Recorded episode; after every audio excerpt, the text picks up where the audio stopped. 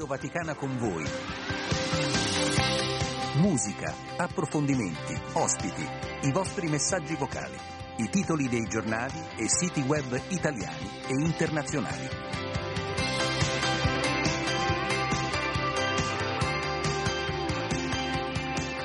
Luce Rossa, siamo in diretta alle 8 e 11. Buongiorno da Andrea De Angelis. Oggi è venerdì 26 gennaio. Vi dico subito, tanti gli ospiti, anche in radiovisione ci collegheremo sulla pagina Facebook di Vatican News alle 9.30, tante le voci vogliamo sentire, soprattutto le vostre, mandati vocali al 335 12 43 722, numerosi messaggi giunti al nostro numero di Whatsapp, saluto Angelo che ci augura il buon dì e poi ancora Rita, Gianmatteo a scriverci è eh, Teresa che vuole condividere con noi una pagina scritta da Paolo a Timoteo che lei definisce struggente. Leggiamo insieme un passaggio. Mi tornano alla mente le tue lacrime, sento la nostalgia di rivederti per essere pieno di gioia.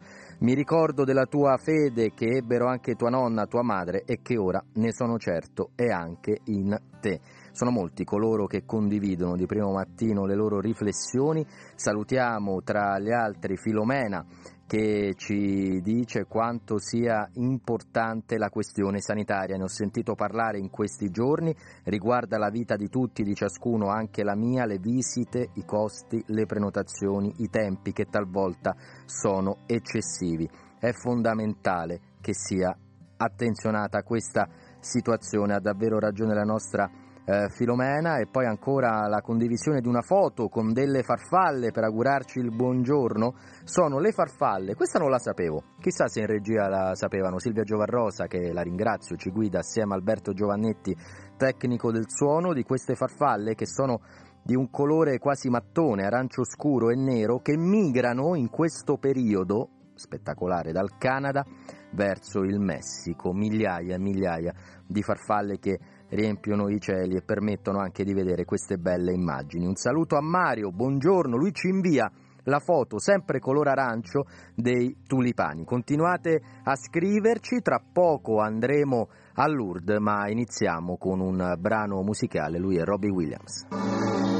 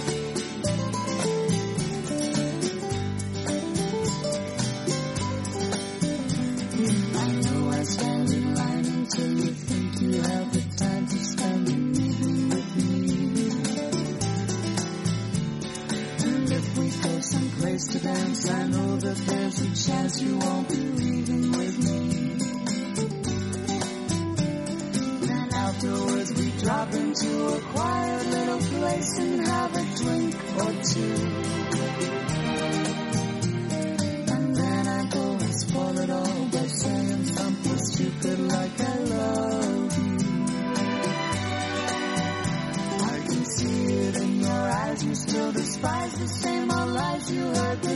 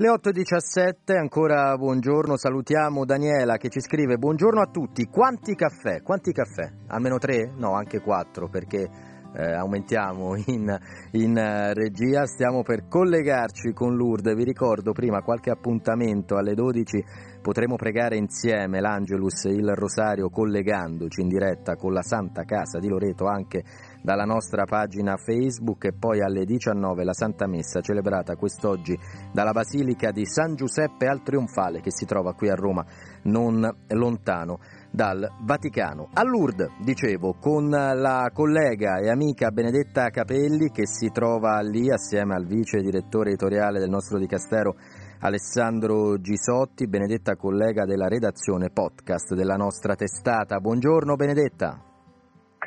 Buongiorno a te Andrea, buongiorno ai nostri ascoltatori, buongiorno da Lourdes. Iniziamo eh, subito sì. dicendo perché ti trovi lì, perché vi trovate lì?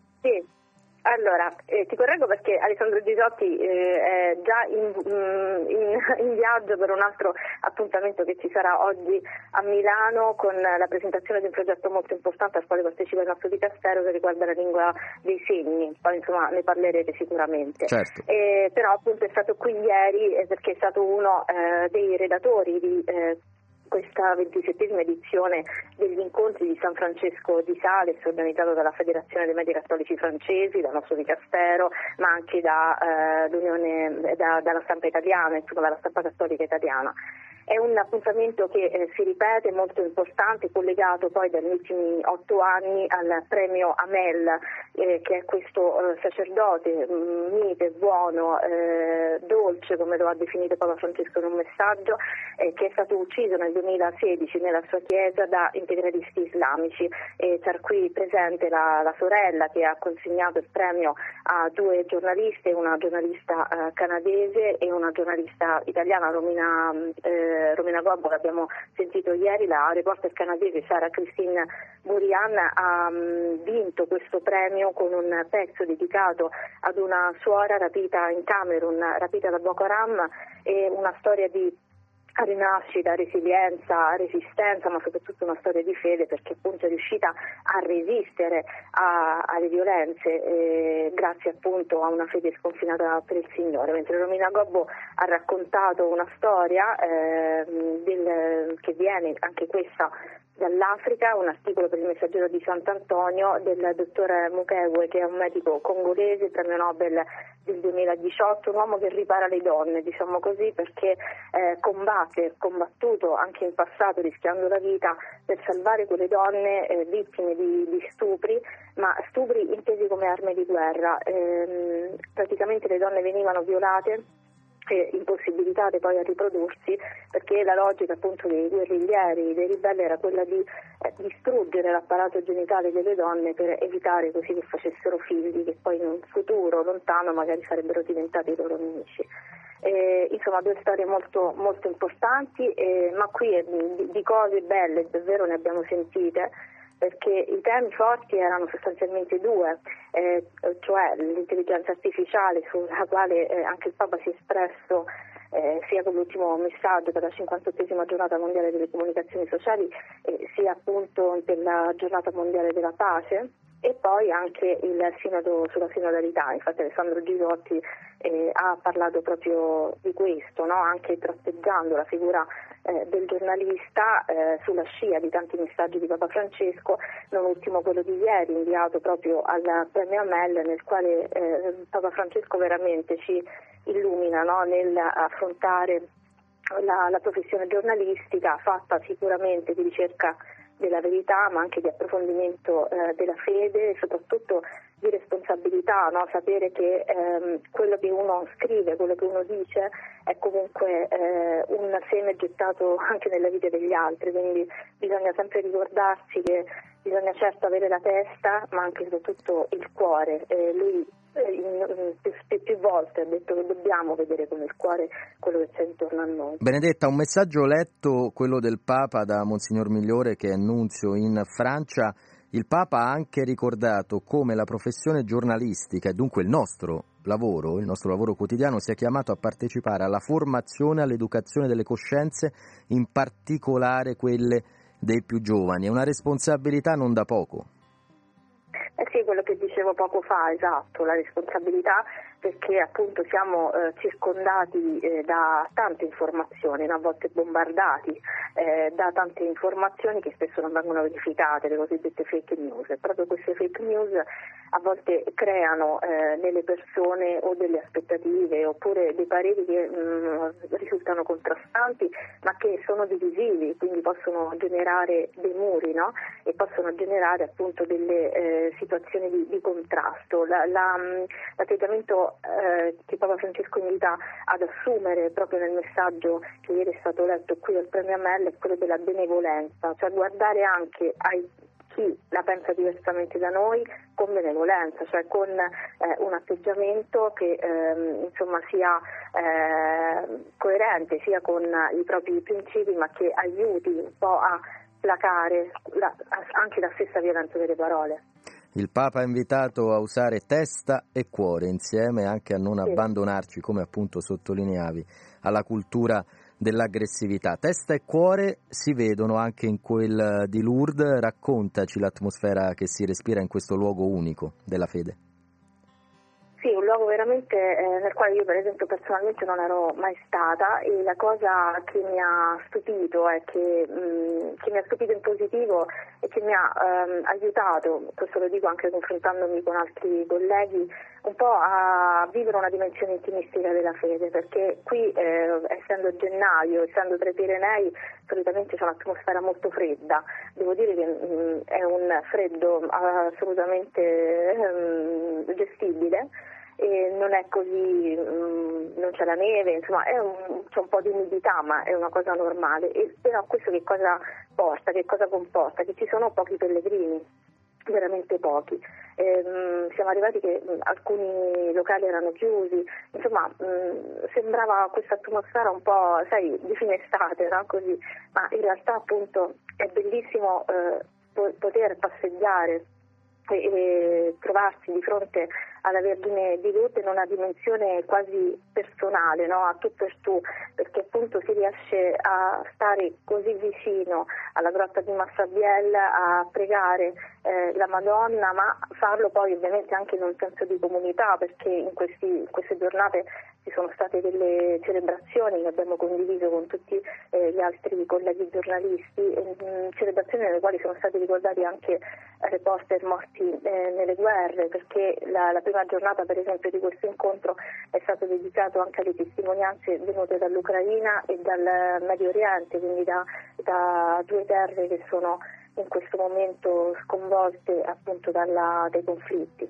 E quindi è un'atmosfera intimista ehm, di grande profondità. Eh, non pensavo sinceramente di, di trovare, davvero un'esperienza molto molto bella. E la tua voce non nasconde questa autentica emozione. Grazie Benedetta Capelli, buon proseguimento, grazie alla nostra inviata a Lourdes. Grazie a voi, grazie mille. Scopriamo a chi fare gli auguri oggi di buon onomastico.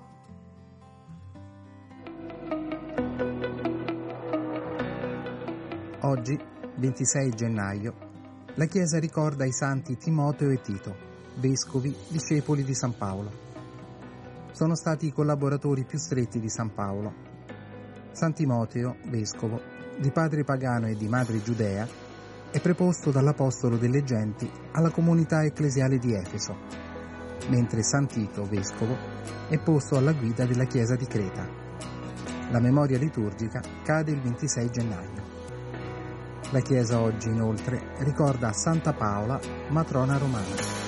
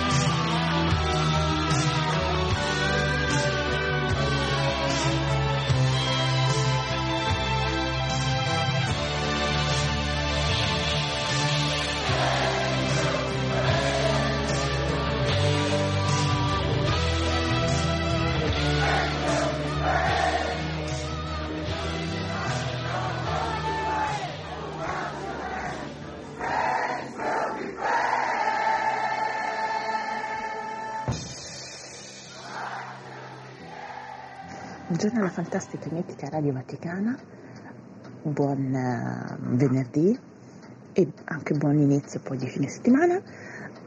Grazie per tutto quello che fate, mi piacerebbe sentire, più bella cosa non c'è, di um, Eros Ramazzotti.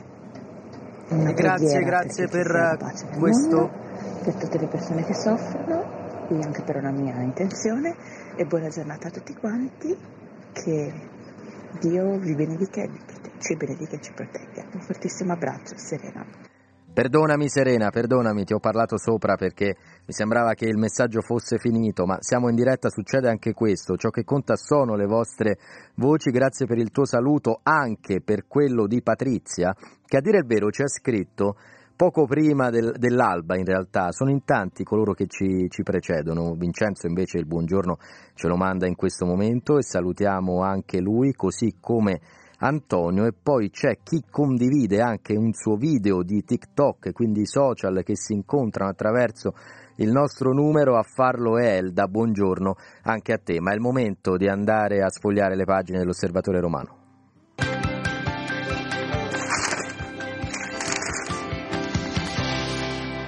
Ben trovata di Isabella Piro, buongiorno. Buongiorno Andrea, buongiorno a te e a tutti gli ascoltatori. Il numero di Atlante, l'inserto dell'Osservatore Romano del venerdì, che mi piace definirlo così, ci consente di fare un giro del mondo in pochi minuti, non è qualcosa, non è da, roba da poco, eh? Vero in regia? Mi dite sì, sì, è così.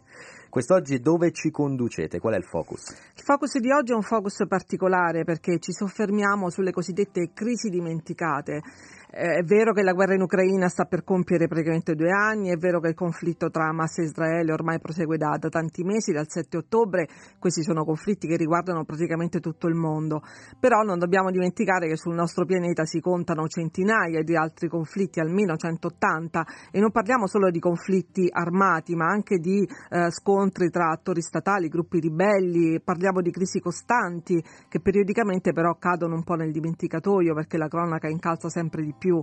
Pensiamo per esempio alle crisi climatiche o a quelle legate alle migrazioni.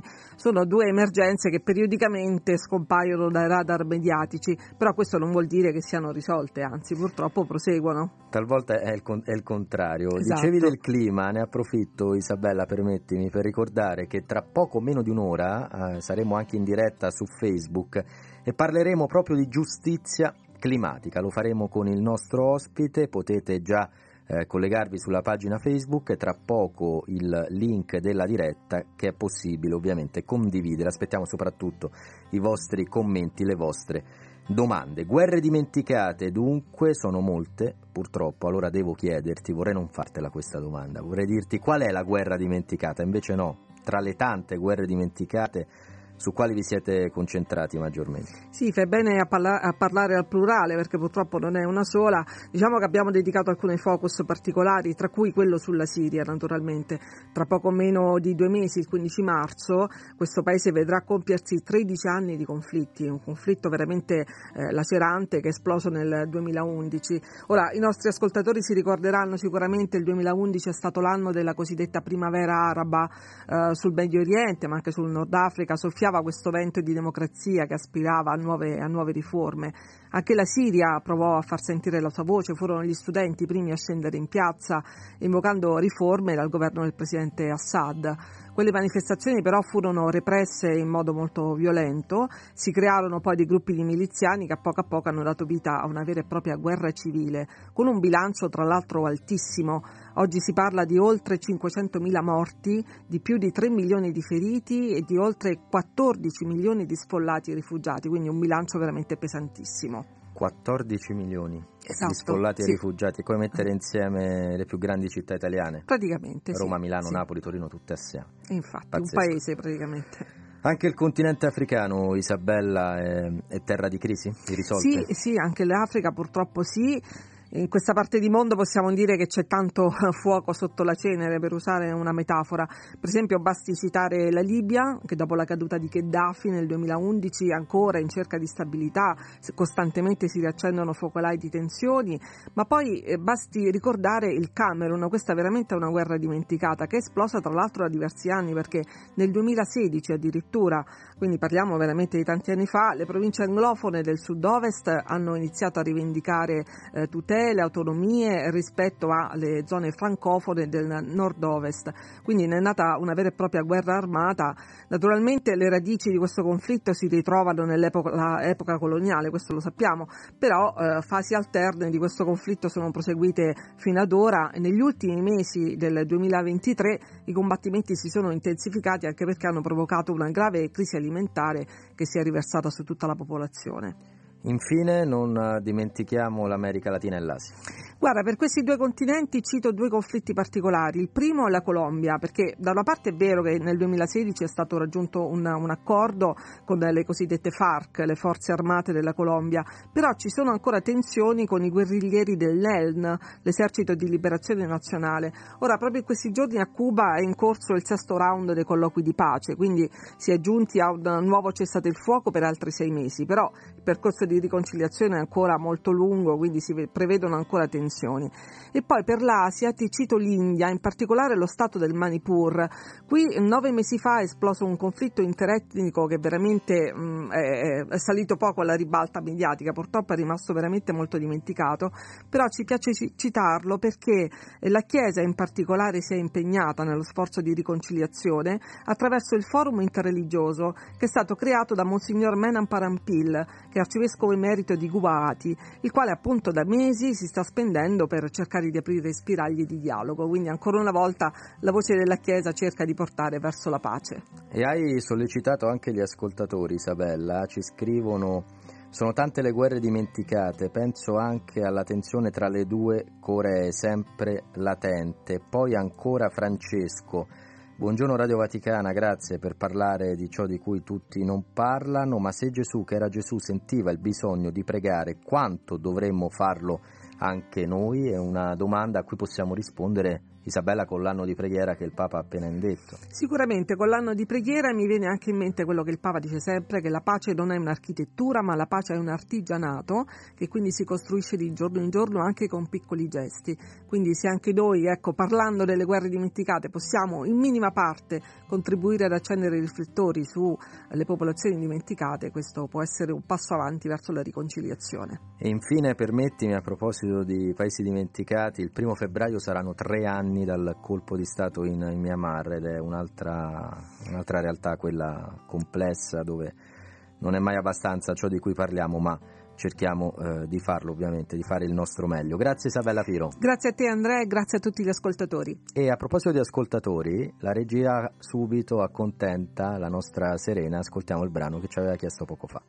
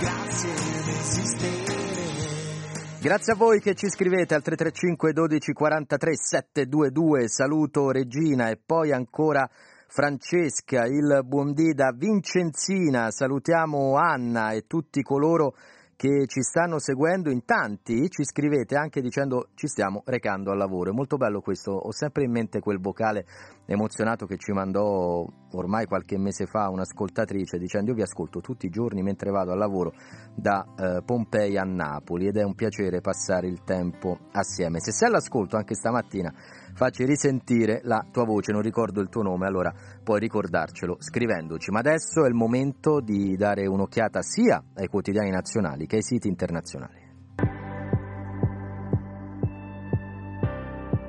Iniziamo con Avvenire. La giustizia si muove è il titolo. La presidente di Cassazione Cassano, pesanti ricadute dalla rapida successione di leggi tra le 330 vittime di omicidio del 2023, 120 sono donne e il governo vara anche un DDL sugli influencer e poi a centropagina una foto a colori ci porta a Gaza. Spari sui civili in coda per il cibo è il titolo. L'articolo a doppia firma Broggi e Scavo.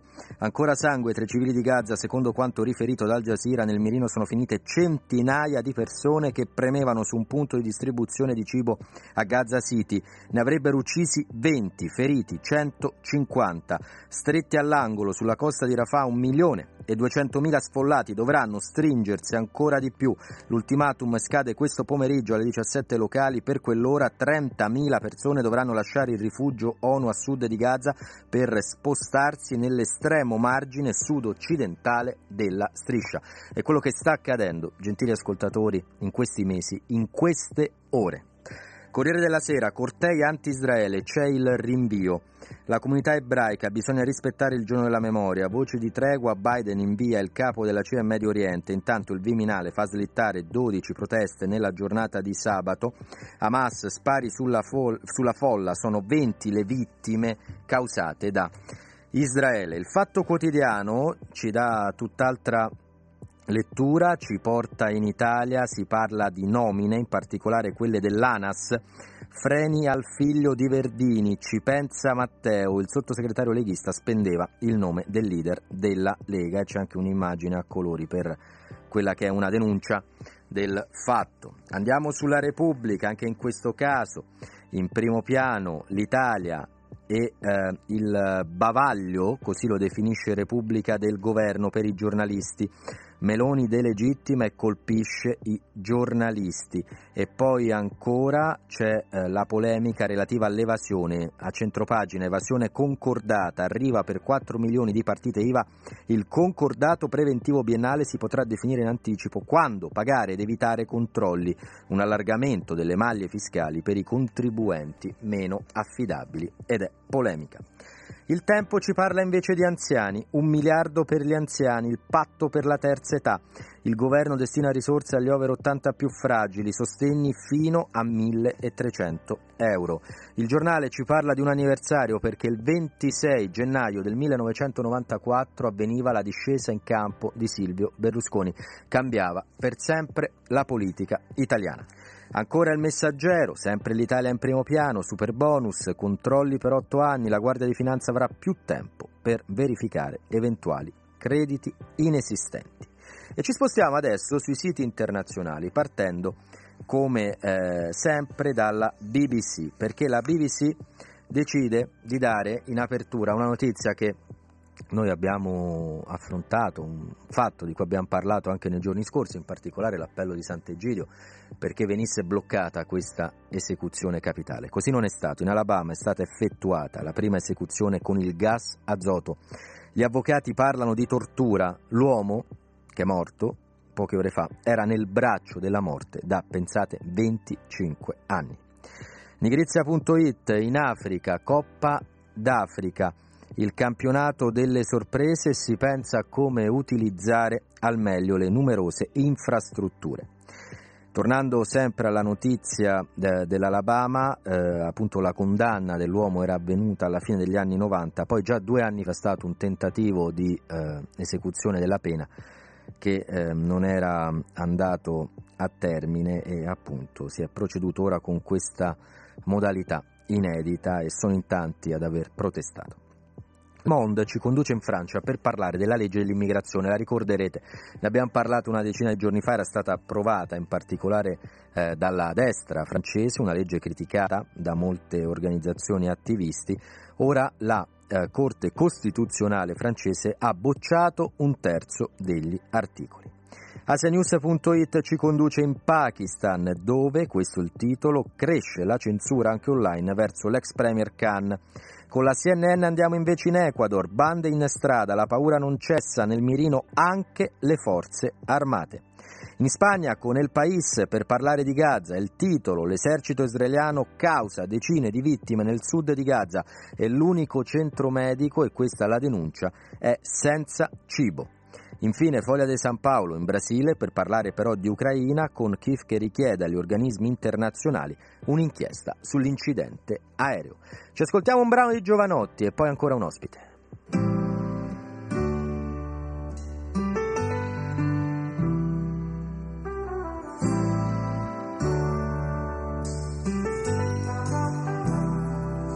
I tuoi grandissimi sogni, i miei risvegli lontani i nostri occhi che diventano mani.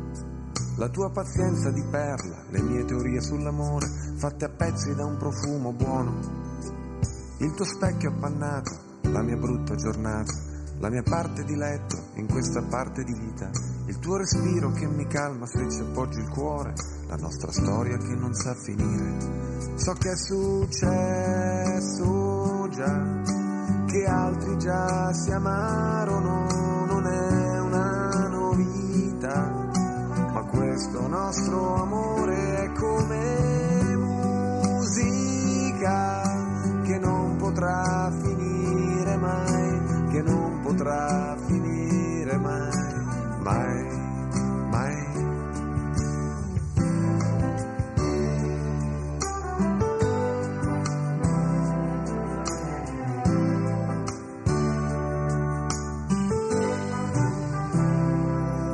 nostre false partenze, i miei improvvisi stupori, il tuo sex and the city, i miei film con gli spari, i nostri segni di aria in questi anni di fuoco, solo l'amore rimane, tutto il resto è un gioco, i tuoi silenzi che accarezzano le mie distrazioni, ritrovarti quando ti abbandoni. Il nostro amore immenso che non puoi raccontare e che da fuori sembrerà normale.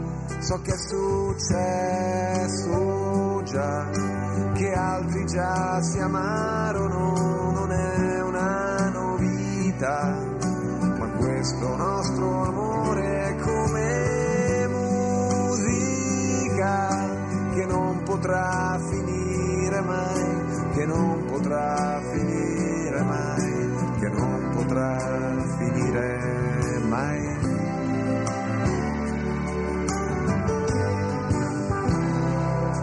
Siamo stati sulla luna a mezzogiorno, andata solo andata senza mai un ritorno. E abbiamo fatto piani per un nuovo mondo, ci siamo attraversati fino nel profondo. Ma c'è ancora qualcosa che non so di te, al centro del tuo cuore che c'è. So che è successo già, che altri già si amarono,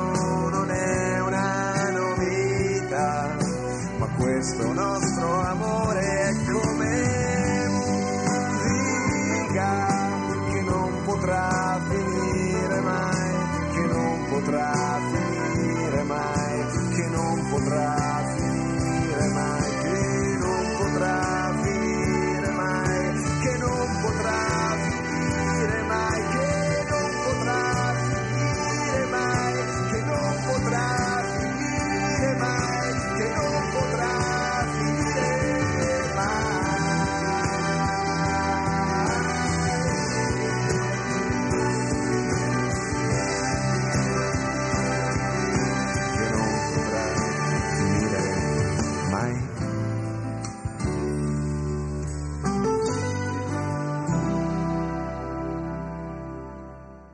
E ben trovati ancora all'ascolto da Andrea De Angelis, Radio Vaticana con voi 335 12 43 722 per intervenire in diretta. Apriamo adesso uno spazio sullo sport, una pagina particolare perché si parla, sì, di un evento sportivo, ma anche del mondo del no profit, si parla di un qualcosa, e in questo lo sport ce lo insegna, lo sappiamo, che riesce a mettere insieme le persone, riesce davvero a unire anche chi appartiene a diverse nazionalità. È con noi e lo ringrazio molto l'organizzatore di questo evento, il dottor Stefano Conte, che è medico chirurgo infantile per anni volontario in Africa. Conte, buongiorno. Buongiorno, buongiorno De Angelis. Di che evento stiamo parlando? Allora, si tratta della prima regata internazionale di kitesurf eh, denominata Zanzibar Cup 2024. Che cos'è il kitesurf? Partiamo da qui per chi non lo sapesse. Certo, il kitesurf è uno sport che recentemente è diventato anche sport olimpico e praticamente consiste nel farsi trascinare in mare mentre si è in piedi su una tavola che può essere monodirezionale o bidirezionale, da un aquilone di metratura differente dai 6 ai 20 metri quadrati, che è a 20 metri di distanza collegato al nostro corpo con delle linee, con delle corde. E questo tipo di sport può essere in qualche modo suddiviso in varie specialità.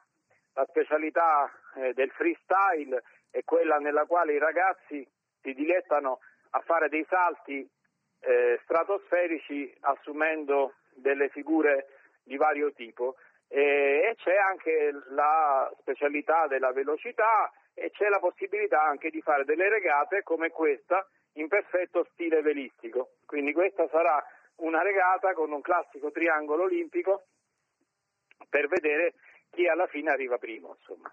Zanzibar Cup 2024, dunque ci troviamo in eh, Tanzania, un evento patrocinato dal eh, governo di Zanzibar, dal Ministero per il Turismo e poi ancora dall'ambasciata d'Italia in Tanzania e da quella di Tanzania in Italia. 20 partecipanti di nove nazionalità, mi sembra un po' di vedere quella che è la nostra sala riunioni al mattino dove ci riuniamo differenti nazionalità, differenti lingue per i nostri canali per eh, conoscere anche quello che sarà eh, l'ordine del giorno, i programmi e gli articoli. E anche qui leggo, dottor Conte, mi corregga se sbaglio, che lo scopo è la conoscenza dei popoli. Che vuol dire?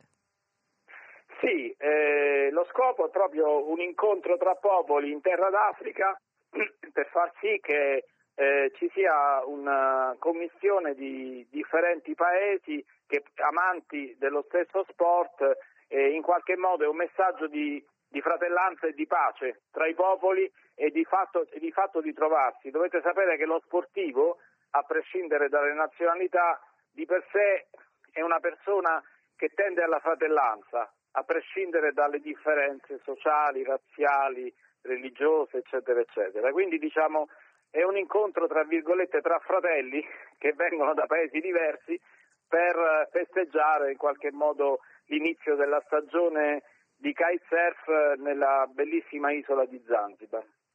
Davvero un luogo eh, affascinante questo, ma anche lo sport lo è. Il Papa tante volte ci ricorda, ad esempio, do, do, dottor Conte, che non esistono nemici, ma solo avversari. Vedremo anche questo a Zanzibar.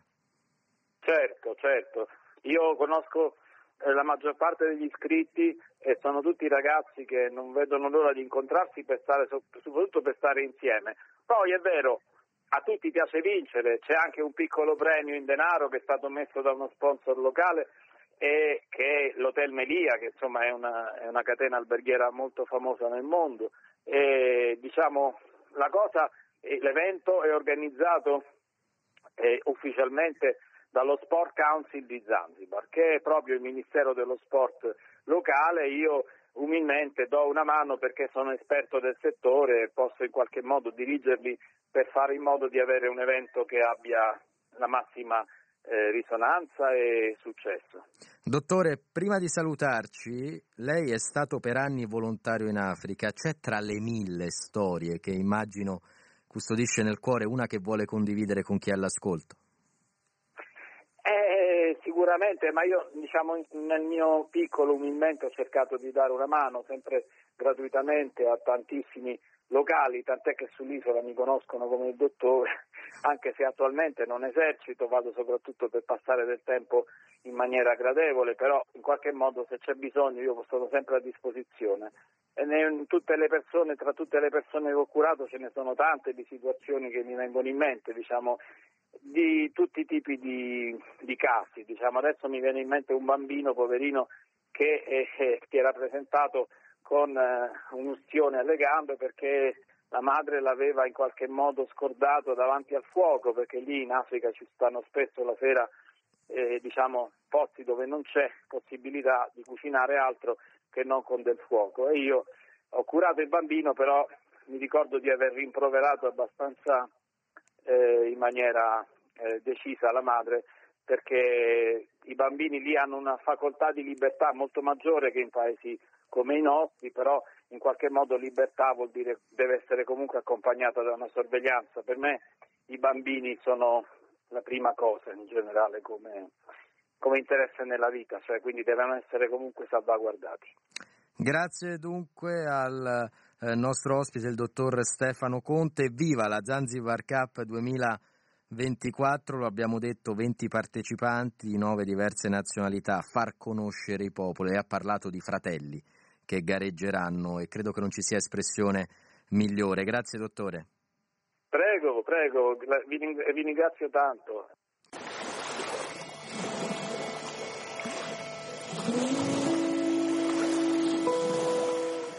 E prima di dare la linea alle notizie delle ore 9 vorrei adesso salutare un collega, un tecnico del suono che da oltre 40 anni lavora con noi qui a Radio Vaticana, Vatican News. Per oggi, è oggi scusate, sono un po' emozionato anch'io, è il suo ultimo giorno di lavoro con noi. Giuseppe Mauriello, buongiorno.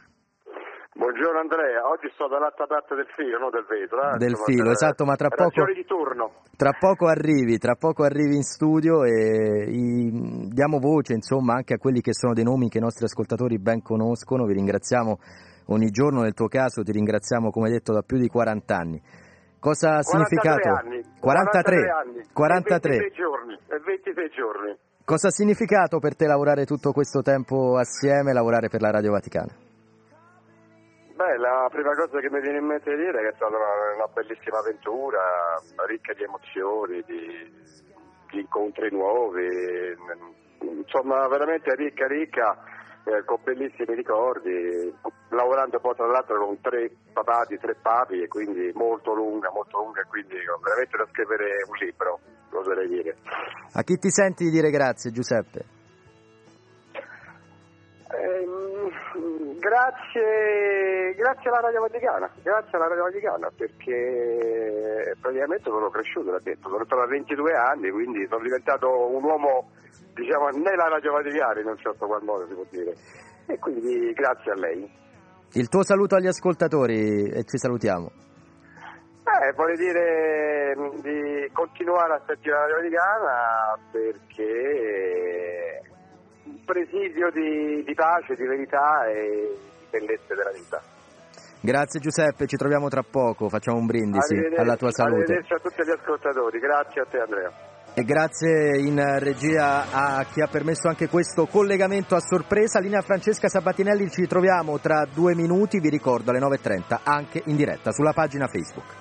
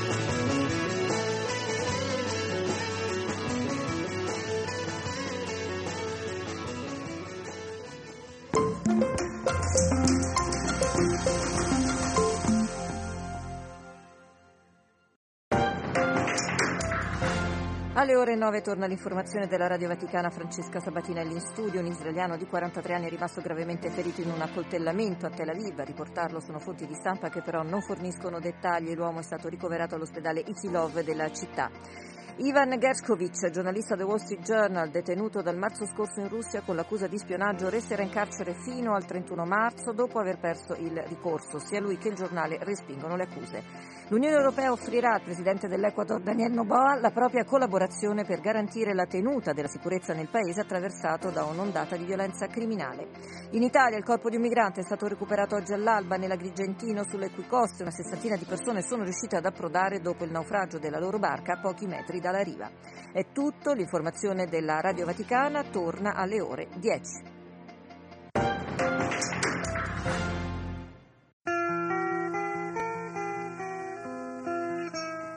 Grazie a Francesca Sabatinelli, tra pochissimo andiamo nel continente africano, poi parleremo di podcast ancora di giustizia climatica e chiusura in musica. Scriveteci al 335 12 43 722.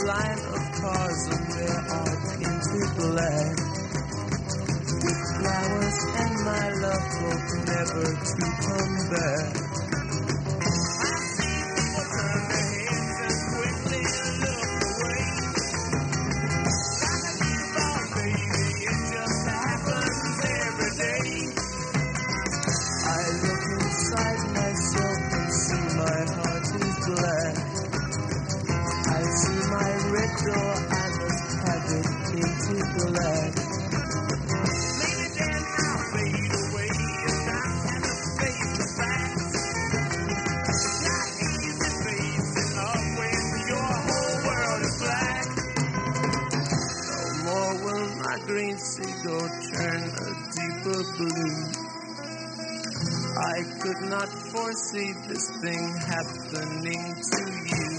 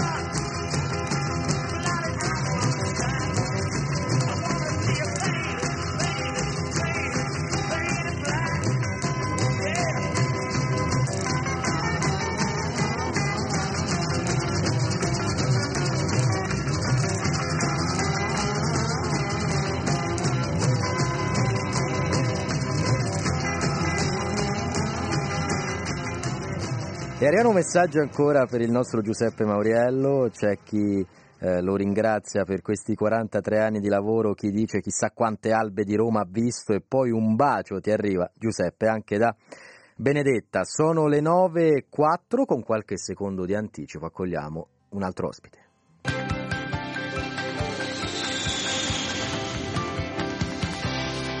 E andiamo nel polo francofono della nostra testata, in particolare per parlare di Africa con Stanislas Cambasci. Buongiorno Stanislas. Buongiorno Andrea, buongiorno agli ascoltatori. Iniziamo purtroppo da una pagina buia, poi però arriverà subito una notizia che porta della, della luce. Dobbiamo andare nella Repubblica Democratica del, del Congo, ne parlavamo qualche settimana fa anche con Maria José, la tua collega che i nostri ascoltatori conoscono perché c'era il rischio di, di, un pesante bilancio per la popolazione a causa del, del maltempo e dobbiamo constatare che, che, è andata così. Infatti Andrea, ci, c'è stata l'inondazione causata dal eh, fiume del Congo, il grande fiume Congo, eh, ha causato inondazioni poi frana e ci sono stati molti morti, una centinaia finora e poi si teme anche un'emergenza umanitaria e anche le malattie idriche e quindi eh, la popolazione è un po' a rischio questi giorni. Ecco, i servizi si stanno muovendo e anche i servizi della Chiesa, tra cui la Caritas, si sta muovendo perché ecco, le case sono cadute, le scuole, qualche struttura e quindi l'emergenza può essere ancora più grande di quanto si può aspettare. Case, scuole e dunque un'emergenza che riguarda sia i più piccoli che gli anziani. E infatti soprattutto gli anziani si, si teme perché questo è successo eh, nelle province del nord-ovest ma anche nell'est dove ci sono ecco, monti ma anche molti fiumi e a, a causa di queste inondazioni quindi si teme per questa popolazione anziani e giovani che sono più fragili, che non sapranno muoversi da soli. Una luce, dicevamo, una bella notizia, l'abbiamo data ieri, tra l'altro, in questa trasmissione, giunge dal Camerun. Perché? Perché il Camerun diventa il primo paese al mondo a lanciare questa campagna di vaccinazione contro la malaria e la malaria, secondo eh, le statistiche, uccide 600.000 persone all'anno, di cui il 95% sono in Africa, nel continente africano, e di cui 80% sono i bambini. E quindi una eh, malattia molto pericolosa. E allora con questa campagna di vaccinazione che lancia il Camerun si spera che la situazione potrà cambiare. Ecco, il Camerun ha evidenziato 42 zone prioritarie, come lo chiamano, e il vaccino è gratuito finora e quindi con questo si spera uh, migliorare la situazione perché eh, nell'aria c'è non so sporcizia o non so che cosa causa anche questo ma il paese si sta muovendo e mh, l'Organizzazione Mondiale della Salute ha salutato questa iniziativa come eh, storica la prima nel mondo e quindi speriamo che con questo eh, si potrà vincere la malaria come altri paesi lo hanno fatto perché i paesi africani ancora combattono contro la malaria. Camerun non è l'unico, quasi tutta l'Africa subsahariana combatte quest, quest, contro questa malattia causata dal da moschito, certo. però eh, finora non era ancora arrivata un'iniziativa come questa. È davvero una bella notizia anche perché dai numeri che hai dato ci hai spiegato come ogni anno in Africa muore, muoiono oltre 500.000 sì. Eh, persone, perché il 95% dei 600, oltre mezzo milione di africani perdono la vita eh a causa della malaria. Abbiamo ancora un minuto, volevi so aprire una terza finestra? Eh, volevo aprire sì una terza finestra andando in Kenya dove c'è stato un incontro di una settimana tra gli episcopati africani e gli episcopati europei, eh, gli, i rappresentanti si sono radunati a Nairobi per parlare di una cooperazione che esiste tra i due continenti, tra le due chiese, ecco, nel campo sociale, nel campo ecclesiastico, anche nel campo della formazione dei seminaristi. Ecco, è vero che hanno parlato sì della sinodalità, è, è, è il tema di questi giorni, però andando oltre questo è più i temi che riguardano la vita delle due chiese cosa l'Europa può portare in Africa in questo momento e che cosa anche l'Africa può portare all'Europa in questo momento. Ecco, c'è stato questo seminario di una settimana che è finito, no, finisce proprio oggi. Aspettiamo la, il comunicato finale che uscirà e poi sapremo di più che cosa si è trattato. Grazie Stanislas Cambasci, grazie per averci condotto nel, nel tuo continente, aver parlato di notizie poco buone, ma anche, mi riferisco in particolare al Camerun, decisamente positive. Grazie, grazie Andrea. Sai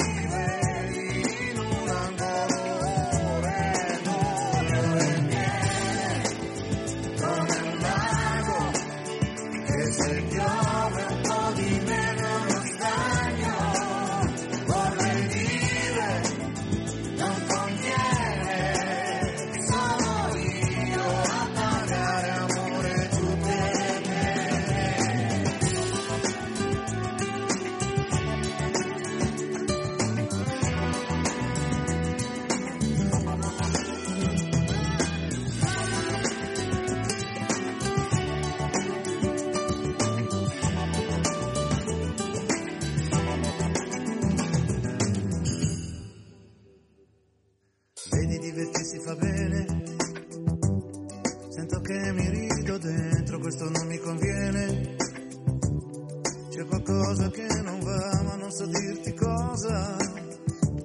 È la tua moto che sta giù Che vorrei guidare io O meglio averti qui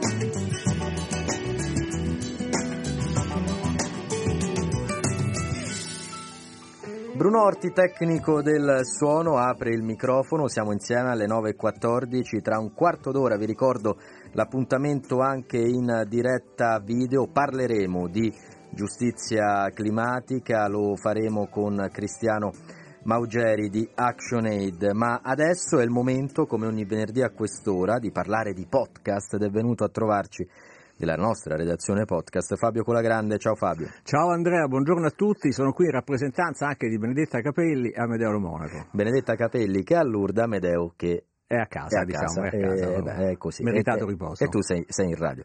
Ma Fabio, siamo alla vigilia di un giorno importante, il giorno della, della memoria, tra l'altro la puntata odierna di doppio clic sarà dedicata a questo, lo dico, a che ora? questa è un'autopromozione alle 12.40. Ascoltate 12.40. doppio clic. Ecco, bene, ma ascoltate soprattutto i podcast perché a differenza di doppio clic potete ascoltarli com'è? Dove? Quando, dove e quante volte e quante volete, volte volete. Cioè, se siete sì. dei fan li riascoltate. Oppure ne ascoltate un pezzo, poi il resto la sera, il giorno dopo. Dicevamo, vogliamo parlare oggi del podcast Il coraggio della carità, ma ci vuole coraggio per, ah, per la evidentemente carità? sì, evidentemente mm. sì, perché si, ci si riferisce al coraggio delle religiose eh, che proprio 80 anni fa, quando c'era la persecuzione degli ebrei anche di, altri, di altre categorie nella Roma occupata dai nazisti, eh, le religiose e anche i religiosi, soprattutto le religiose, che ebbero il coraggio di accogliere nei loro istituti, nelle loro scuole, nelle loro case i perseguitati, gli ebrei in primis, ma non solo. E noi abbiamo raccontato proprio nell'anniversario di quei fatti, eh, il rastrellamento del ghetto del 16 ottobre del 43, a ottobre scorso abbiamo raccontato in un podcast una storia incredibile, ci ha aiutato Ritanna Armeni, che è una giornalista e scrittrice che collabora con il mensile dell'osservatore romano Donne, Chiesa, Mondo, che ci ha aiutato in questo podcast, e lei ha scritto un libro che si chiama Il secondo piano, che racconta questa storia e noi l'abbiamo ehm, messa eh, in podcast, per cui la trovate, Il coraggio della carità, in eh, 4 o 5 puntate, la, la, trovate sul nostro sito vaticannews.va nella sezione podcast. E quale occasione migliore per promuovere di nuovo questo podcast che il giorno della memoria? Perché eh, si parla sempre no, ovviamente dell'importanza della memoria e, e Roma questo volevo dire Andrea, Roma ha questa caratteristica, è una città distratta, frettolosa, aggressiva, ormai diventata, però se tu passi per le strade di Roma eh, e ti fermi un attimo a guardare e sei un po' competente, hai studiato, hai letto qualcosa, scopri che ci sono dei luoghi che sono testimonianza eh, testimoni di, di, di, fatti incredibili, successi appunto solo 80 anni fa. Tra questi luoghi, io l'ho già raccontato a questi microfoni, non voglio essere noioso, ma c'è anche la mia scuola elementare. Cioè io ho scoperto che la mia scuola elementare a Piazza Vescovio o Vescovio, tenuta dalle francescane della Misericordia di, Lussemburgo, eh, durante eh, la persecuzione nazista ha ospitato di nascosto eh, più di una cinquantina di ebrei e altri perseguitati politici. E pensa che pochi mesi prima la stessa scuola era stata occupata dai nazisti che l'avevano utilizzata come ambulatorio. E quindi quelle suore sono protagoniste di questo eh, podcast. E sono responsabili anche del fatto che noi ti sentiamo e ti leggiamo perché lei certo. ha imparato a leggere. Tra l'altro io ho fatto delle elementari eccezionali, per cui sono arrivato alle medie che ormai ero, ero il primo della classe, perché grazie, devo, ringrazio queste suore perché mi avevano formato alla grande. Poi ho vissuto di rendita fino alla maturità. posso dire una cosa? Io il vostro... Po- guarda, dico una cosa non dovrei dirla, ma la dico. Eh, ormai lo ha detta. Il podcast ancora non l'ho ascoltato e lo ascolterò. Ma il libro l'ho letto di Ritanna, di Ritanna il secondo piano. ed è veramente un libro che merita di essere letto perché racconta con quel garbo che è proprio de- degli scrittori che si vede che hanno studiato molto per arrivare a realizzare una, una simile opera, del- delle pagine che possono apparire indicibili, ma in realtà come dice spesso il, capo, il, Papa, perché a loro e non a me, anche quando va in un carcere, perché è capitato a loro e non a me? Ecco, raccontano storie che, di umanità. Di umanità che sembrano veramente eh, poter appartenere a tutti noi, in realtà appartengono all'orologio della storia a ieri praticamente, a pochissimo tempo fa. Ma ascoltiamo il trailer di questo coraggio della carità.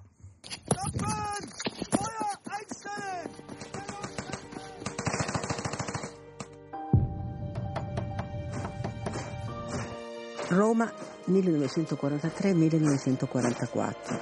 Una storia di suore, ebrei, accoglienza e persecuzioni.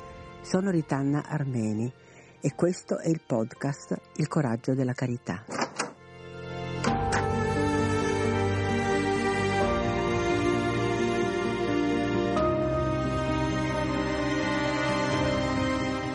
possiamo lasciare così nell'oscurità quello che hanno fatto le nostre consorelle. Ci hanno insegnato come si vive il Vangelo.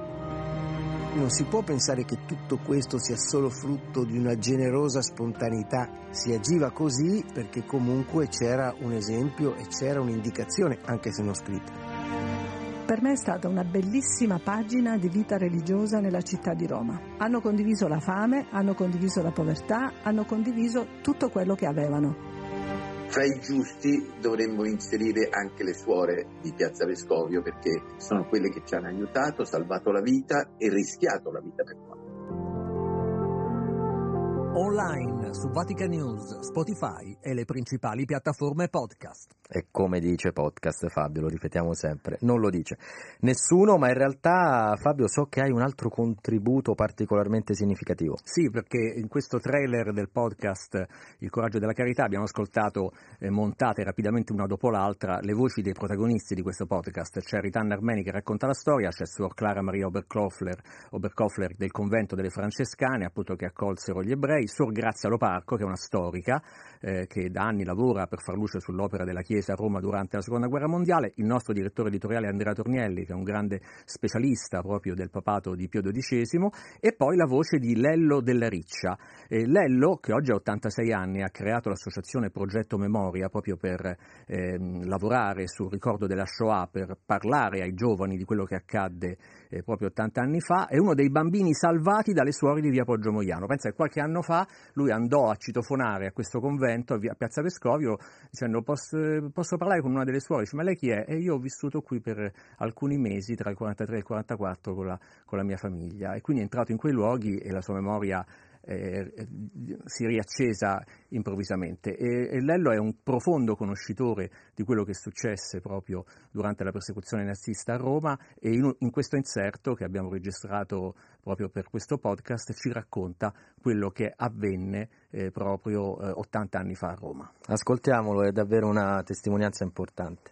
I tedeschi di solito quando arrestavano ebrei in tutta Europa li portavano immediatamente alla stazione, li caricavano su dei vagoni piombati, vagoni bestiame, con eh, di solito un po' di paglia in terra e un secchio. Se il secchio non c'era, c'era un buco sul pavimento.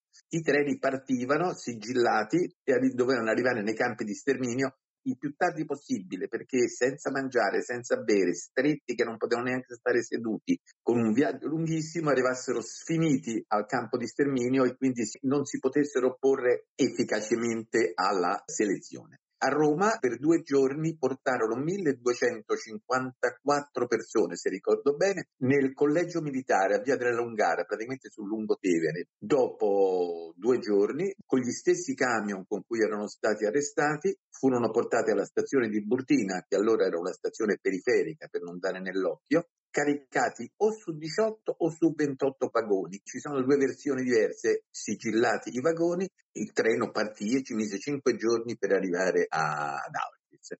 Arrivò il pomeriggio del 23 eh, ottobre e fu lasciato tutta la notte, immaginate a ottobre in Polonia fa molto freddo e la, la mattina del 24 furono aperti i vagoni, fatta la selezione e circa 900 persone fra anziani, donne e bambini andarono alle camere a gas e eh, circa 200 fra uomini e donne, rasati, tatuati con un numero sul braccio, furono avviati ai lavori forzati. Ne tornarono solamente 16, 15 uomini e una donna. In quella camera a gas morirono sicuramente mia nonna, mia cugina e tutti i bambini deportati quel giorno, circa 200-250 e morì anche l'unica persona non ebrea che viaggiò con quel convoglio. Ci tengo sempre a ricordare questa persona, è un dovere, lo ritengo. Era quella che oggi chiameremo una badante, si chiamava Carolina Milano, era un'infermiera. Le era stata affidata la cura di un'anziana signora ebrea e quando i tedeschi le offrirono la libertà perché lei non era ebrea, la rifiutò e per non lasciare la signora salì anche lei su quei vagoni e logicamente non è tornata. Fabio, posso dirtelo, a me ha colpito la voce di quest'uomo, non solo per la lucidità del, del ricordo, ma anche perché avere una voce così a 86 anni non è da tutti. E soprattutto poi la competenza sulla storia di quello che è accaduto 80 anni fa dopo il rastrellamento del ghetto a Roma.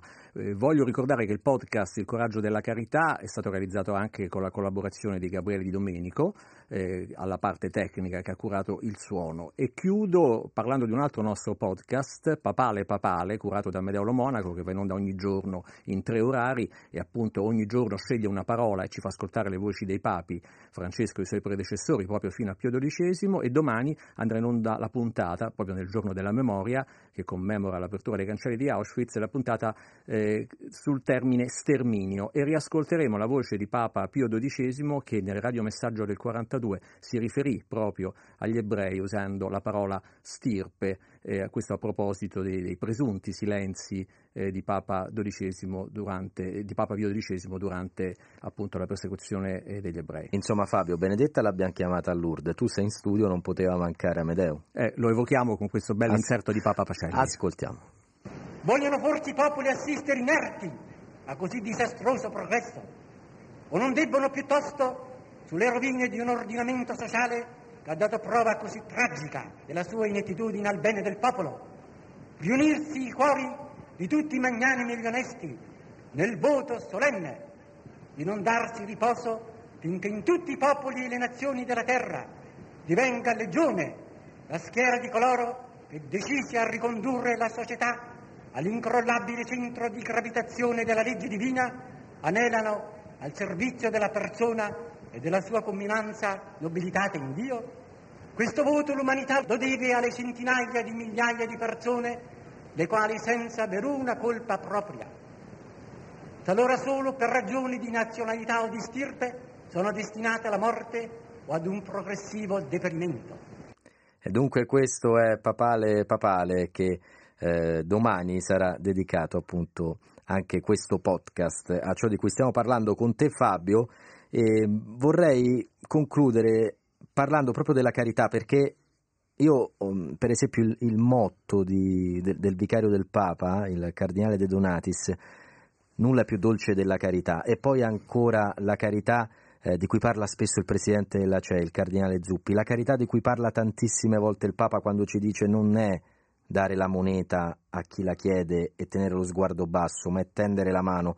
L'unico motivo per cui potete stare sopra a qualcuno è se tendete la mano. Siamo sollecitati ogni giorno alla carità, ma la pratichiamo davvero? Io credo che se pratichiamo la preghiera, visto che sta iniziando l'anno, l'anno. dedicato alla preghiera, ci sentiamo amati da Dio, allora ci viene normale poi amare gli altri. Credo che nasca tutto da lì.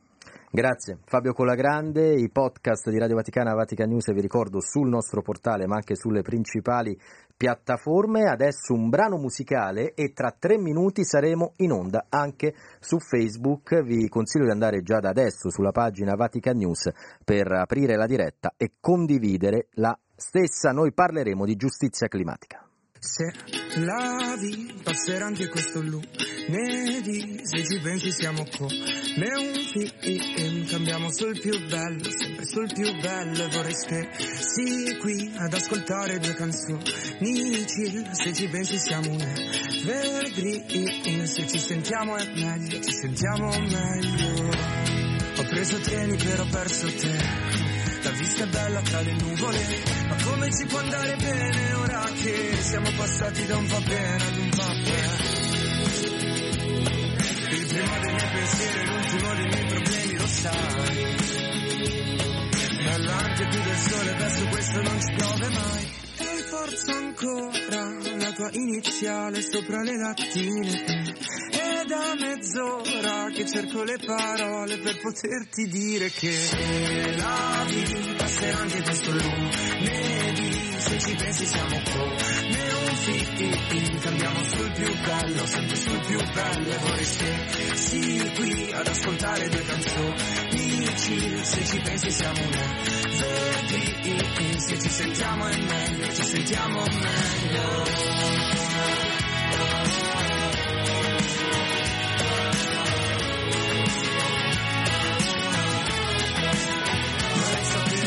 tieni, anche se non mi vedi. Hai fatto centro, ma ora sei il centro dei miei problemi. Tu hai un pezzo di me ora che il mio cuore è come un puzzle. Sono l'ultima scelta, però faccio il primo posto. Se c'è un casino in testa, come casa a fine festa. E il mio punto fermo, ora sto il punto di partenza. Tu sei la mia scommessa, spero senza penitenza. Prendo prese di fiato, però mai di coscienza.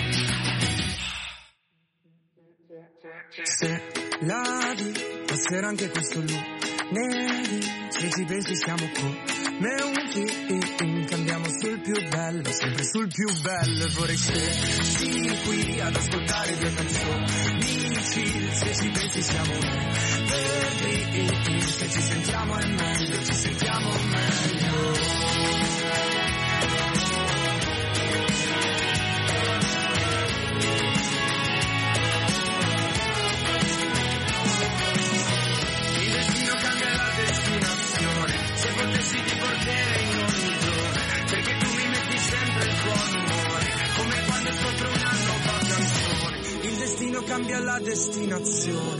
Potessi ti porterei in ogni dove, perché tu mi metti sempre il buon umore, come quando scopro una nuova canzone.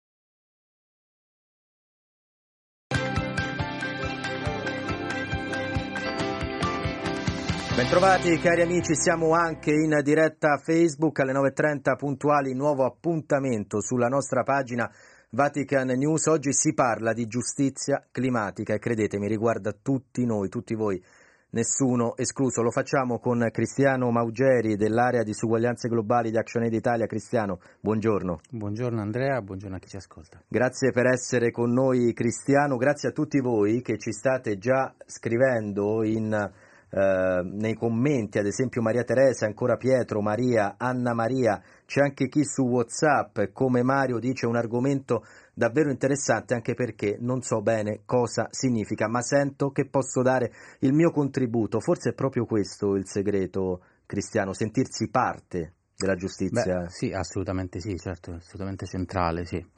Sì, eh, noi parliamo di giustizia climatica per l'appunto, cioè la differenza è importante, le parole sono importanti. Le parole sono fondamentali ed è per questo, visto che ti ho presentato come appartenente ad ActionAid, lo dico a chi ci sta seguendo, magari non tutti conoscono quella splendida realtà che è ActionAid, ActionAid Italia, partiamo da lì. ActionAid è una federazione che lavora in 70 paesi nel mondo e che, come evidente alla parola stessa, quindi al termine federazione, ognuno ha una sua indipendenza nella realizzazione della propria eh, strategia. Eh, ActionAid Italia di fatto ha una strategia nazionale che mi auguro molti di voi abbiate già intercettato in questi anni, ma si tratta molto spesso di un'analisi e di accountability e di trasparenza delle politiche pubbliche che va, che tratta diversi temi, da quello della giustizia ehm, eh, per le, per le, sui temi della violenza sulle donne, ma anche alla, ehm, in termini di disuguaglianze globali, che è quello che mi porta oggi qui a parlare di quello che appunto è il tema della giustizia globale. Esatto, e parlavi climatica. climatica. parlavi dell'importanza delle, delle parole. Cosa vuol dire per noi, per voi che ci state seguendo, giustizia climatica e perché cristiano utilizziamo questo concetto?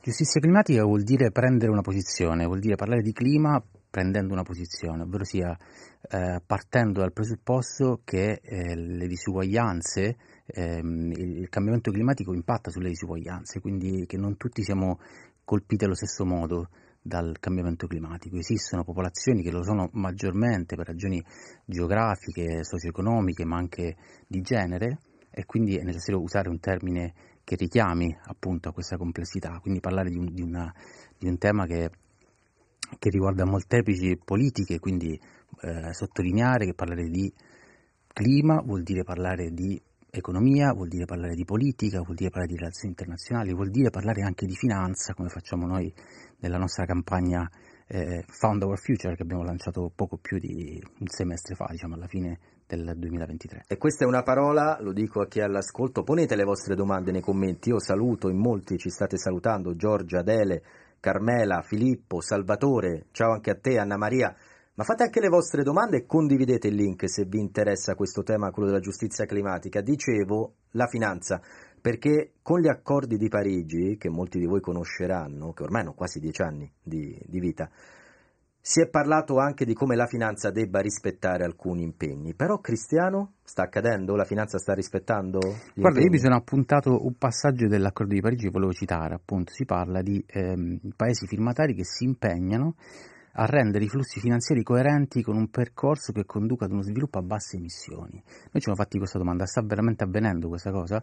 Nelle analisi che abbiamo fatto, che troverete nella nostra pagina web e non solo, in giro, anche cercando con, il, con l'hashtag Fund Our Future, scoprirete che in realtà non è esattamente così, anzi abbiamo scoperto ad esempio che soltanto le banche europee negli ultimi, da quando l'accordo di Parigi è in, è in vigore, hanno investito oltre 40 miliardi di euro l'anno soltanto verso quello che noi chiamiamo Sud globale, il Global South, no? quindi eh, l'Africa principalmente, ehm, quindi quattro volte in più di quello che andrebbe speso per una transizione, quindi non sta esattamente succedendo questo. Questo l'abbiamo visto anche in quello che è successo nella, nell'ultima COP, quella di, eh, di Dubai, insomma, dove in qualche modo poi la finanza è il tema che resta un po' fuori dalla porta. Eh, E per farti un altro esempio, esiste un percorso importantissimo che sta, si sta concludendo adesso in Europa su una direttiva che impone alle grandi imprese di preoccuparsi di tracciare tutti i rischi di, di diritti umani e ambiente lungo la loro filiera, Bene, immagini quale settore è rimasto fuori da questa discussione della direttiva che verrà votata proprio alla fine della, del mandato del Parlamento, esattamente la finanza. Quindi c'è un grande tema, c'è una grande difficoltà in un percorso che sta avvenendo politico, come sempre molto complesso e articolato, questo lo sappiamo bene, però il tema della finanza resta sempre fuori dalla porta. Noi siamo un po' ad osservarlo, lo facciamo con diversi studi e analisi. Ehm, che troverete fra l'altro anche considerazioni, per esempio quella degli extra profitti delle grandi eh, imprese multinazionali, dove in gran parte dei casi si tratta di imprese che lavorano nell'ambito dell'estrattivo, che hanno prodotto grandi eh, extra profitti negli ultimi anni e che, se tassati adeguatamente, potrebbero eh, aiutare diciamo, a, a, contribuire a quello che è la necessità di un cambiamento climatico che inevitabilmente richiede fondi e sforzi globali. È arrivata una domanda da Rita, ti saluto Rita, grazie, tramite Whatsapp, ne abbiamo anche altre e anche su Facebook continuano a sollecitarci i nostri ascoltatori, a ringraziarci in particolare, ma come detto ponete anche le vostre questioni, i vostri dubbi. Rita, tu hai chiesto a Cristiano, giro subito la tua eh, domanda, cos'è che spinge un giovane come te, dunque intanto incassa il giovane, grazie, che è già un complimento, a dedicarti a questi temi così spinosi e se a volte, eh, scrive Rita, ti sembra che ciò che fate non è abbastanza? È una domanda difficile questa Rita, i temi sono molto interessanti e importanti, appunto eh, lo stesso trattare un tema, eh, quindi partendo dal presupposto iniziale, ovvero sia parlare di giustizia climatica, quindi prendere una posizione eh, di, diciamo, spiega un po' la mia motivazione in questo. Ehm, e poi dall'altra parte è anche vero che l'impressione è che i cambiamenti siano, avvengano eh, no, a volte non ci siano, invece avvengono molto, molto eh, lentamente. Come dicevo prima, parlare di clima vuol dire parlare di politica, eh, vuol dire parlare di un'enormità di temi insieme, quindi è necessario osservarli nel passaggio del tempo, le cose non possiamo, è molto difficile che avvengano questi cambiamenti dalla sera alla mattina, però eh, molta consapevolezza è stata acquisita in questi anni, quindi degli avanzamenti ci sono, dei grandi passaggi in avanti ci sono e anche i dati o le, le considerazioni sull'ultima COP hanno dei, diciamo, anche una lettura ottimistica se vogliamo. È chiaro che abbiamo bisogno di un'accelerazione, di uno sforzo complessivo, eh, parlare anche di giustizia climatica vuol dire non limitarsi a chiedere una riduzione delle emissioni, vuol dire eh, insieme chiedere un cambiamento radicale dal punto di vista anche del nostro stare al mondo, del nostro consumare produrre, quindi ehm, è necessario che lo, facciamo, che lo facciamo con più voci possibile, quindi grazie anche per questa domanda che è molto importante. C'è una lettera cristiano di cui parlerete oggi, che verrà presentata oggi, una lettera di varie organizzazioni della società civile, tra cui anche alcune cattoliche, ad esempio il movimento Laudato Si, che molti di voi conoscono eh, bene, indirizzata al governo italiano sulla questione del piano Mattei. E tra le questioni che vengono poste in questa lettera c'è anche eh, tutto ciò che riguarda la fine, sentite bene perché sono parole, come diceva Cristiano, che hanno un peso, degli approcci neocoloniali. È, è, è un termine questo che rimanda probabilmente a qualcuno ai libri di storia. Se Eh, ne parlate nella lettera di oggi è già. perché ancora è, è importante parlarne. Questa Perché? lettera, questa lettera è molto importante, eh, faccio un- una breve introduzione, alcuni mesi fa eh, è successa una cosa molto simile, ossia mh, organizzazioni della società civile africana e italiana hanno scritto una lettera prima di- della COP chiedendo l'interruzione dei finanziamenti pubblici al, al settore fossile.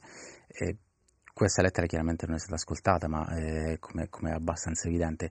Eh, adesso sono 80 organizzazioni della società civile africana a scrivere una lettera al governo, al Presidente della Repubblica, chiedendo in particolare, esprimendo grandi preoccupazioni su quello che viene definito piano Mattei. Questo piano, che non è in realtà noto, eh, in realtà se ne parla come un contenitore al momento, ma non sappiamo il contenuto eh, quale sia, eh, preoccupa chiaramente le società civili africane, principalmente perché questo approccio neocoloniale deriva dal fatto che non abbiamo registrato nessun tipo di eh, desiderio di coinvolgimento della società civile. Sappiamo che questo piano verrà presentato in questo vertice che si terrà qui a Roma tra domenica e lunedì, eh, però non ne conosciamo i contenuti. Quindi questo già di per sé è un grave problema, ovvero sia un piano italiano che parla dei problemi dell'Africa, ma che però non ha coinvolto l'Africa. Anche nella stessa struttura del piano eh, c'è un articolo del decreto in cui viene descritta la cabina di regia che include moltissime eh, istituzioni italiane e non solo, eppure non c'è uno spazio neppure di consultazione con la società civile africana. Bene, questa legge lettera viene presentata oggi qui in anteprima da voi, verrà lanciata dalle varie organizzazioni italiane anche per disseminarla eh, stamattina, è stata inviata alla Presidenza della Repubblica e alla Presidenza, alla Presidenza del Consiglio dei Ministri eh, ieri, quindi la lanciamo oggi, vi invito a leggerla, a darne disseminazione e a chiedere che eh, questo piano acquisisca anche le richieste che stanno in quella, in quella lettera e le faccia proprie, perché è necessario che se, se vogliamo dimostrare che non si tratti di un piano eh, prevalentemente di carattere energetico, ma di interessi di cooperazione, beh, dobbiamo necessariamente aprire la discussione e il coinvolgimento anche a chi dovrebbe beneficiarne poi di questo piano. No? Eh, di solito funziona così, ma non sempre è così. Mariella, c'è scritto, grazie, ti ringraziamo, sarà soprattutto Cristiano a farlo perché eh, scrive Mariella su WhatsApp, noto una certa gentilezza del vostro ospite, a volte le questioni ambientali sono un po' troppo urlate, conta anche la forma, Cristiano. Contano entrambe le cose, è necessaria anche la visibilità, è necessaria anche essere, alzare un po' la voce ogni tanto, però è necessario anche un approfondimento, insomma, poi quello dipende anche dal tipo di organizzazione e anche dall'età con cui si fanno certe cose, insomma, c'è un'età in cui è necessario muoversi di più, agitarsi di più per farsi notare, e un'età in cui invece eh, si passa più per l'analisi, per la lettura e per l'attenzione verso i processi. Infine ti chiedo, come facciamo sempre, guardando la telecamera, di rivolgerti direttamente a chi ci ha seguito in diretta social, il tuo appello e il tuo saluto agli ascoltatori. Grazie a chi ci ha ascoltato, continuate a seguire i temi e a preoccuparvi dei temi della giustizia climatica trattando le parole, utilizzando le parole giuste per parlarne. Eh, vi consiglio di andare a cercare il contenuto di questa lettera e anche di eh, approfondire i nostri, i nostri contenuti che trattano il tema della giustizia climatica da molti punti di vista che sono estremamente articolati e complessi e parlano di quella di quella necessità di parlare di clima ragionando su un'interconnessione di, eh, di tematiche e di politiche. Grazie Cristiano Maugeri, ActionAid Italia, grazie ad ActionAid per tutto quello che fa. Voi che ci avete seguito, l'appuntamento con le dirette su Facebook è per sabato, o meglio è per lunedì, domani non siamo in diretta. Ringrazio Bruno Orti, Patrizio Ciprari, Alberto Giovannetti, la squadra dell'MCR e tutta la regia. Continuate a seguirci in diretta su Radio Vaticana.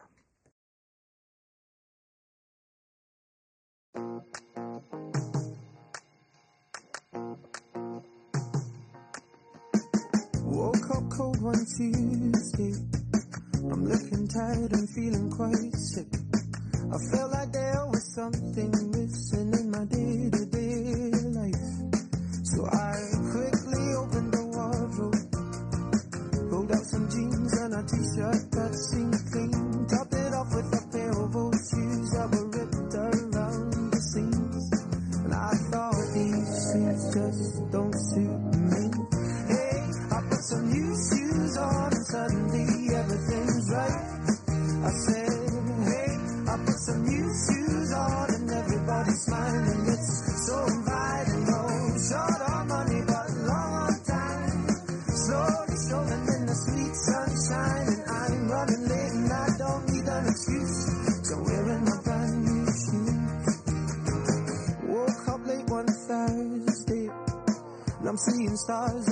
something my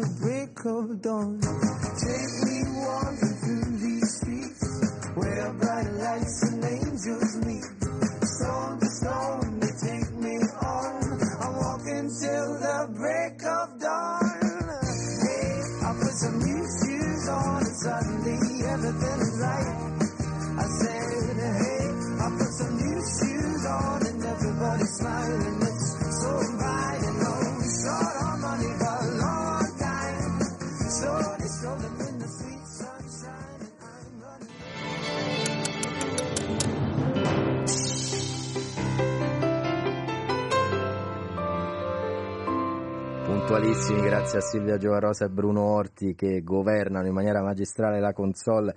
Prima tutti gli altri colleghi anche impegnati al video, si lavora in squadra e lo si fa anche con la redazione dei musicali come ogni giorno a quest'ora. Prima però di svelare il nome di chi è venuto a trovarci in studio, diciamo i vostri nomi perché in tanti continuate a scriverci, lo fa eh, Angelo e poi ancora Rita, Claudia che ha molto apprezzato eh, l'intervista di poco fa con Cristiano Maugeri parlando di giustizia climatica e poi Nino ci manda il suo buongiorno e un saluto proprio alla regia. Noi invece accogliamo e salutiamo Marcello Filotei, buongiorno. Buongiorno a te e agli ascoltatori. Marcello che oggi è vestito da, veramente da artista. Da poeta presente? francese. Sì, quei maglioncini a collo alto neri che in teatro il capello brizzolato eh, tagliato Ie- ieri? Sei stato al barbiere? Sì, sì, una cosa Cioè, conformi- sei- artista Io riacce- riaccenderei le telecamere per- solo per te. Comunque, detto questo, di cosa ci parli oggi? Oggi volevo parlare della Bohème, anche perché domenica prossima, per, dopo il caffè alle 15, ne parliamo in questa serie di opere in pillole. Ma il bello, l'interessante dell'opera lirica eh, è, prima- in primo luogo è la musica, ovviamente. Poi però c'è la storia e poi c'è cosa questa storia racconta a noi che potrebbe anche essere diverso di que- da quello che raccontava a loro nel momento in cui l'hanno scritta. Nella Bohème ci sono due donne che sembra che soffrano tutto quello che accade, invece dirigono tutto loro e questo diciamo è molto attuale sempre eh, nella storia, soprattutto all'inizio. All'inizio abbiamo Mimi, che è questa eh, ragazza che vive in una soffitta, che entra nella soffitta del vicino. In questa soffitta del vicino molto bohemienne ci vivono un poeta, un filosofo, un pittore, no? Le cose tipiche che a Parigi nell'Ottocento, poverissimi che buttano i quadri nella stufa per scaldarsi, scrivono i romanzi e poi gli danno Anche fuoco perché fa freddo. Solo non d'estate praticamente Sì, sì, praticamente. Ah. Poi non hanno i soldi per, per mangiare, per bere, poi ogni tanto non pagano l'affitto, un disastro. E lei arriva con una scusa un po' puerile, dice mi si è, mi si è spenta la candela. E lui subito, ovviamente lei è bellissima, lui è bellissimo, sono tutti bellissimi giovanissimi, però poveri che stanno messi malissimo. E lui, è un po' stupidotto così, fa il poeta, non è che ci vuole. Brucia l'ennesima poesia per accendere la candela. Gli accende la Eh. candela ed era finito tutto lì, fine della bohème, 30 secondi, ciao a tutti. Invece lei che fa? Rientra e dice, eh, si è spenta un'altra volta. Allora lui che pensa di essere furbo, perché poi tutto questo alla fine, quando lei muore, perché poi lei muore sempre, si sa, no? Quando lei muore, alla fine, si saprà che eh, l'aveva orchestrato tutto lei, invece lui che pensa di essere furbo spegne la sua di candela, dice, oddio, eh, adesso stiamo al buio. E dice, ma la chiave di casa non la ritrovo più, lei, me la son persa, Eh, si perde tutto, si perde tutto, si spengono le candele. Lui comincia a cercare, si mettono carponi lì al buio a cercare e lui trova la chiave e mica gliela dà però, se la mette in tasca e dice eh, non si trova finché non trova la mano di lei. E qui c'è quest'aria stupenda che è che gelida manina. Allora intanto lei ha una mano fredda, il che già è un indizio del fatto che non sta benissimo. Mm, mm. Però la, la- la soffitta è fredda, non è Eh, riscaldata, poi eccetera. Tutto buio. Ma allora lui gli canta che gelida manina, se la lasci riscaldare, cercar che giova, parla della chiave, al buio non si, tro- non si trova. E poi parte la cosa, ma per fortuna è una notte di luna e qui la luna l'abbiamo vicina. E dice, guarda, adesso ti racconto in due parole chi sono. E chi sono? Io sono un poeta, che cosa faccio? Vivo. Cioè, beh, è bellissimo, no? E soprattutto dice come vivo, vivo, ma in povertà mia lieta, scialo da gran signore, rime ed inni d'amore e per castelli in aria ho l'anima milionaria. Eh, questa- cioè, adesso qui, se io fossi una donna, mi- dico ok, ci sposiamo domani mattina, io sto a posto così. Povero, sono povero che non, non- niente, sono poverissimo, però eh, capisci eh, questo. Io vi vorrei far sentire proprio l'inizio, che gelida manina non è una roba, adesso io ti riscaldo le mani perché tu sei una... No, è, è l'inizio. Ma sentiamo anche che cosa faccio vivo, ci arriviamo? Eh certo. Eh certo.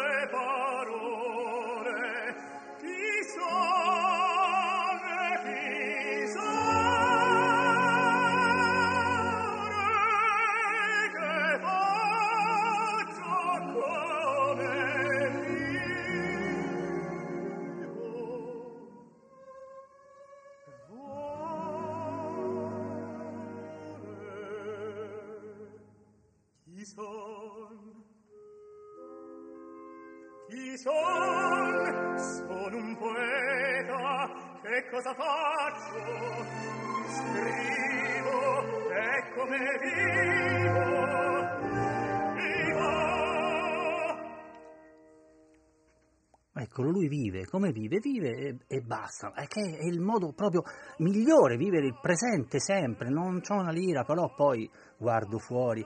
E, e poi a un certo punto dice, vabbè, chi sei tu? E lei dice una cosa, mi chiamano Mimì, ma il mio nome è Lucia. Allora uno penserebbe, cioè è già da questo incipit, no? Si, ci fa capire che lei è una che si adatta, no? Perché ma, se mi chiamo Lucia, tu mi chiami Mimì, ti dicono guarda mi chiamo Lucia. No, lei si adatta al, al mondo e dice guarda la mia storia è breve, io sto a casa e ricamo. Ma che ricama? E poi dice proprio sono tranquilla e lieta, cioè proprio... Più di così. Più- io sono tranquilla e lieta, sto a casa e ricamo. Che ricama? Ricama fiori che non profumano.